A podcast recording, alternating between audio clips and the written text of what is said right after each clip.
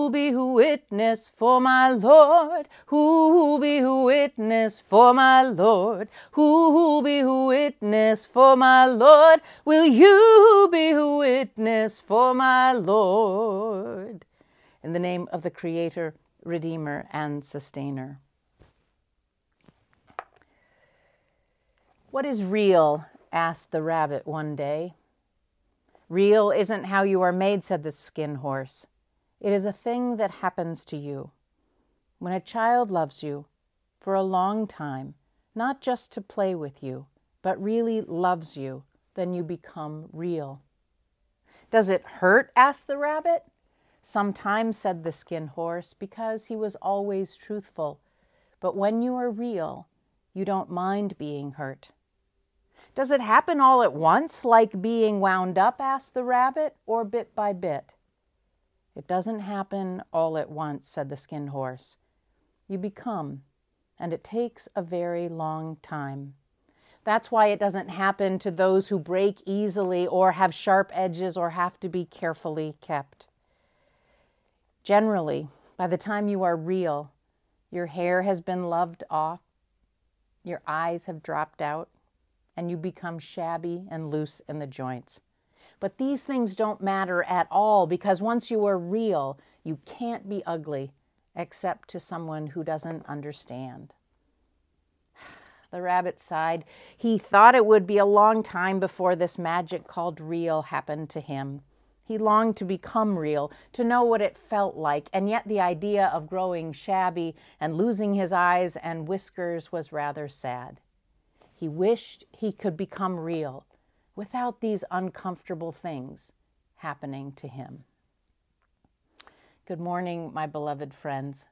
Many of you probably recognize this excerpt from the wonderful children's book, The Velveteen Rabbit, written by Marjorie Williams in nineteen twenty-two.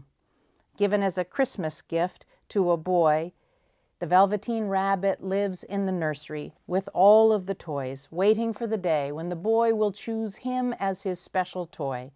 And then, perhaps, the rabbit will become real through the power of love. To become real through the power of love. This is a fantastic story, a crazy story, but a story that is told year after year that can hold our attention and can stir our imagination. I've used this story in a number of different settings because it captures my imagination. I wish that scripture stories all did the same for me.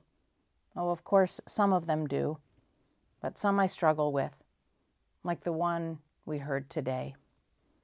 I don't know about you, but I have always had a hard time wrapping my head and heart around the story of Jesus' ascension. I can listen with ease as we move through our liturgical telling of Jesus' birth and life and death and even the ineffable event of the resurrection.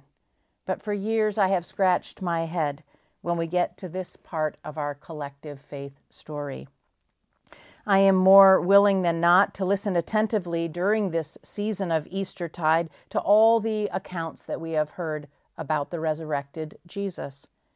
I can hear stories of his appearance to his disciples over a period of forty days and not need to interpret the stories literally, because with little effort I can make my way to seeing their relevance in my own life and in the life of a faith community. Each day all around us, even the midst, in the midst of this pandemic, I can draw meaningful connections. I see occurrences of death and new life. Resurrections, small and large, seem to be everywhere when I pay close attention. But this going up in a cloud stuff, it's just a little too unbelievable and abstract and, frankly, confusing. Hear the words from the book of Acts again. You will receive power when the Holy Spirit has come upon you, and you will be my witnesses in Jerusalem, in all Judea and Samaria, and to the ends of the earth. When he had said this, as they were watching, he was lifted up, and a cloud took him out of their sight. Now, don't get me wrong, there is power in stories rooted in mystery. But this one seems like a magic show. Poof, he's gone.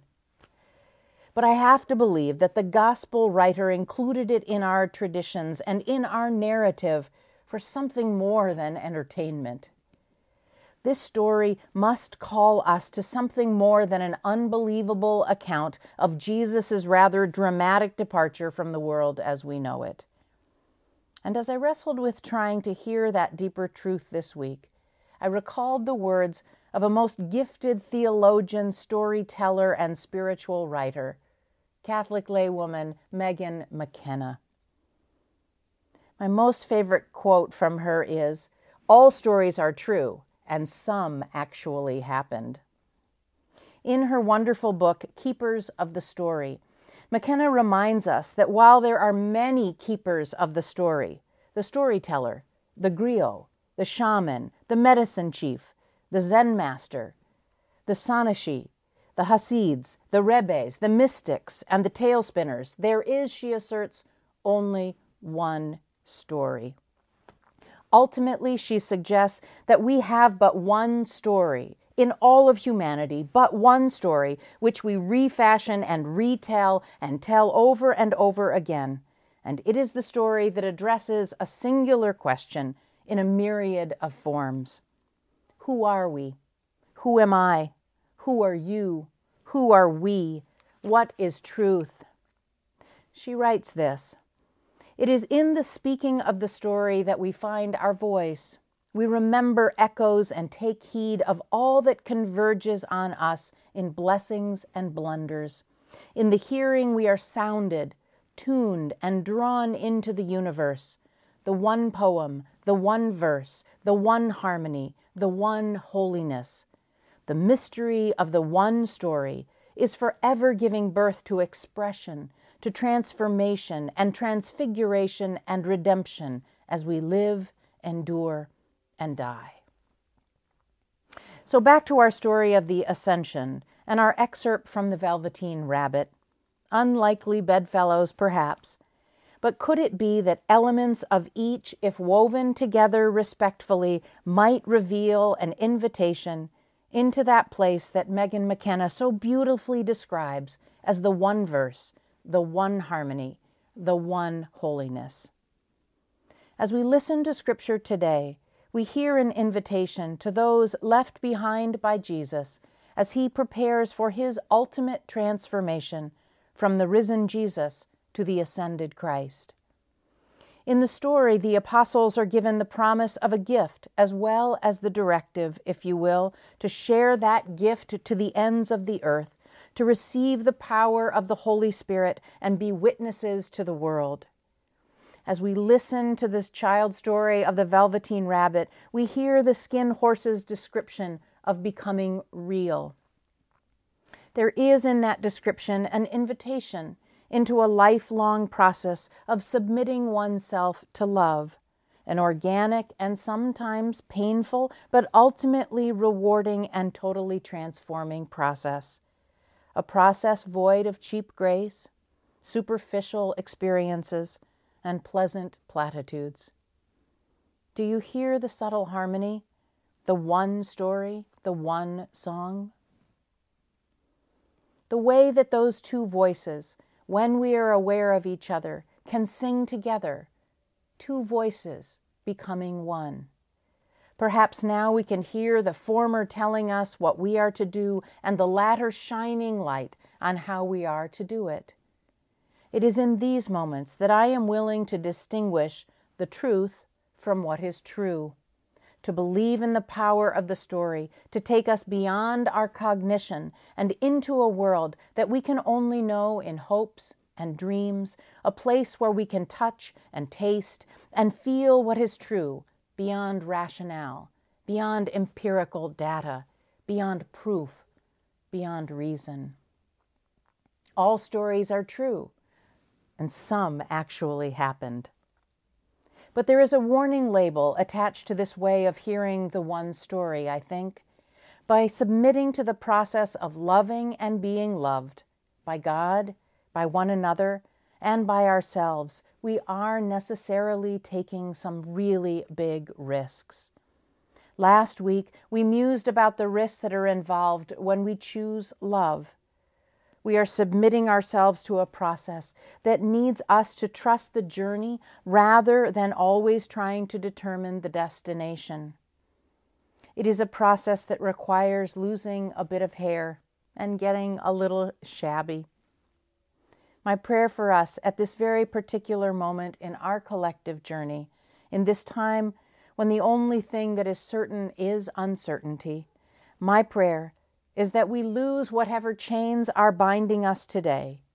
Fear, grief, unknowing, doubt, loneliness, self-reliance, disappointment, arrogance, skepticism, self-centeredness, and instead, instead accept the unbelievable gift of being chosen by the one who calls us by name, so that the mystery of learning and submitting to being real may work in its power in our hearts, transforming who we are in the world as God's beloved. For in that transformation, we will indeed receive the power of the Holy Spirit and become mighty witnesses for the love that the world needs today and always. Who be who witness for my Lord? Who be who witness for my Lord? Who be who witness for my Lord? Will you be who witness for my Lord? May it be so.